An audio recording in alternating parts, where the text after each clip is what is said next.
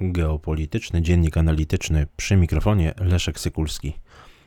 Witam Państwa serdecznie. 10 lutego węgierski minister spraw zagranicznych w wywiadzie dla Euronews e, powiedział, że Węgry nie przyjmą na swoim terytorium więcej wojsk Sojuszu Północnoatlantyckiego. Powiedział, że Węgry nie zgodzą się na rozmieszczenie dodatkowych sił NATO na swoim terytorium, ponieważ już je mają i jest to armia węgierska. Bardzo mocne oświadczenie Petera Siarto mm, w wywiadzie, który ukazał się w ubiegły y, czwartek. Y, to bardzo ciekawe y, stwierdzenie, że tymi żołnierzami NATO, które Węgrzy dopuszczają na swoim terytorium, jest wyłącznie E, węgierska armia, węgierskie e, siły zbrojne. E, dodał, że są one w odpowiedniej kondycji, aby zagwarantować bezpieczeństwo kraju i Węgry nie potrzebują dodatkowych oddziałów. Tutaj oczywiście jest to w kontrze, w takim bardzo mocnym kontraście chociażby do E, do przyjmowania e, wojsk amerykańskich czy brytyjskich na terytorium e, Polski. Co bardzo ciekawe, to także zaapelował do Stanów Zjednoczonych, do Unii Europejskiej oraz do Federacji Rosyjskiej z prośbą o dalsze rozmowy, z takim apelem o dalsze rozmowy, aby uniknąć, jak to określił, najgorszego scenariusza związanego z napięciem między Rosją a Ukrainą. Co istotne, także wspomniał o tym, że sankcje obowiązują, sankcje nałożone na Rosję obowiązują od 2014 y, roku, czyli od aneksji Półwyspu Krymskiego przez Federację Rosyjską, ale jak to określił, nic nie dają.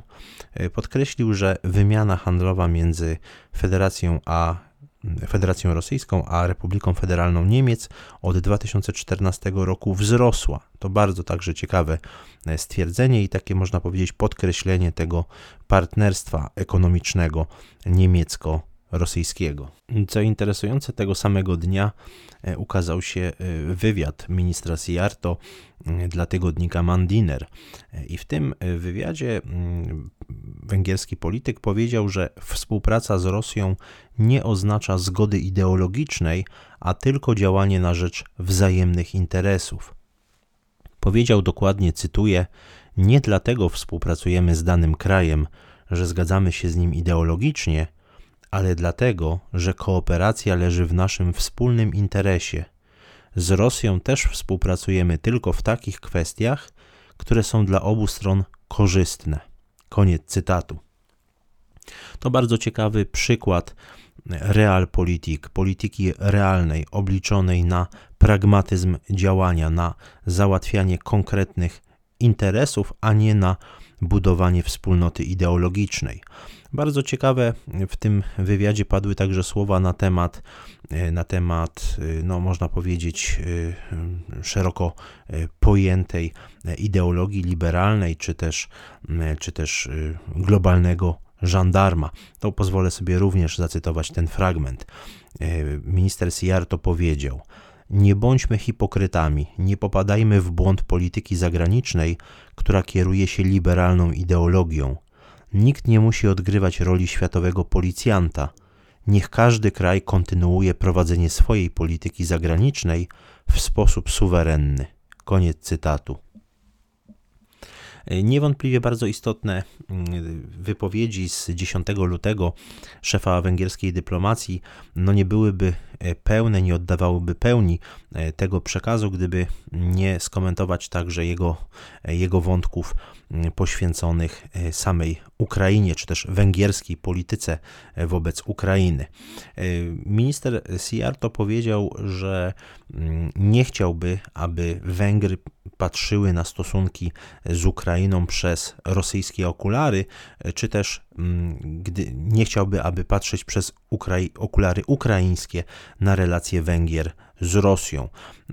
To też bardzo ciekawe i pragmatyczne, takie realistyczne e, spojrzenie w tym, e, w tym, w tym zakresie. Natomiast mm, szef węgierskiej dyplomacji bardzo e, twardo stoi na stanowisku, że mm, Ukraina nie spełnia wymagań niezbędnych do członkostwa w Sojuszu Północnoatlantyckim. Powiedział zresztą, że co będzie w przyszłości, to to nie wie, natomiast w krótkiej perspektywie nikt nie liczy się mm, z, taki, z realnym scenariuszem wstąpienia Ukrainy do NATO. I to niewątpliwie jest również bardzo istotny, bardzo istotny przekaz.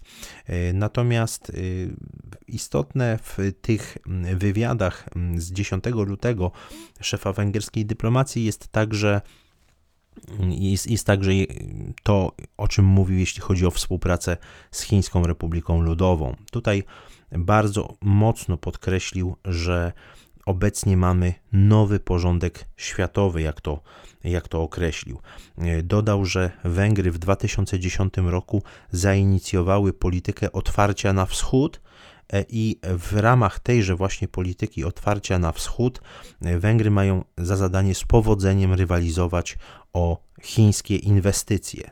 To niewątpliwie bardzo istotny e, element tego wywiadu dla tygodnika Mandiner z 10, z 10 lutego.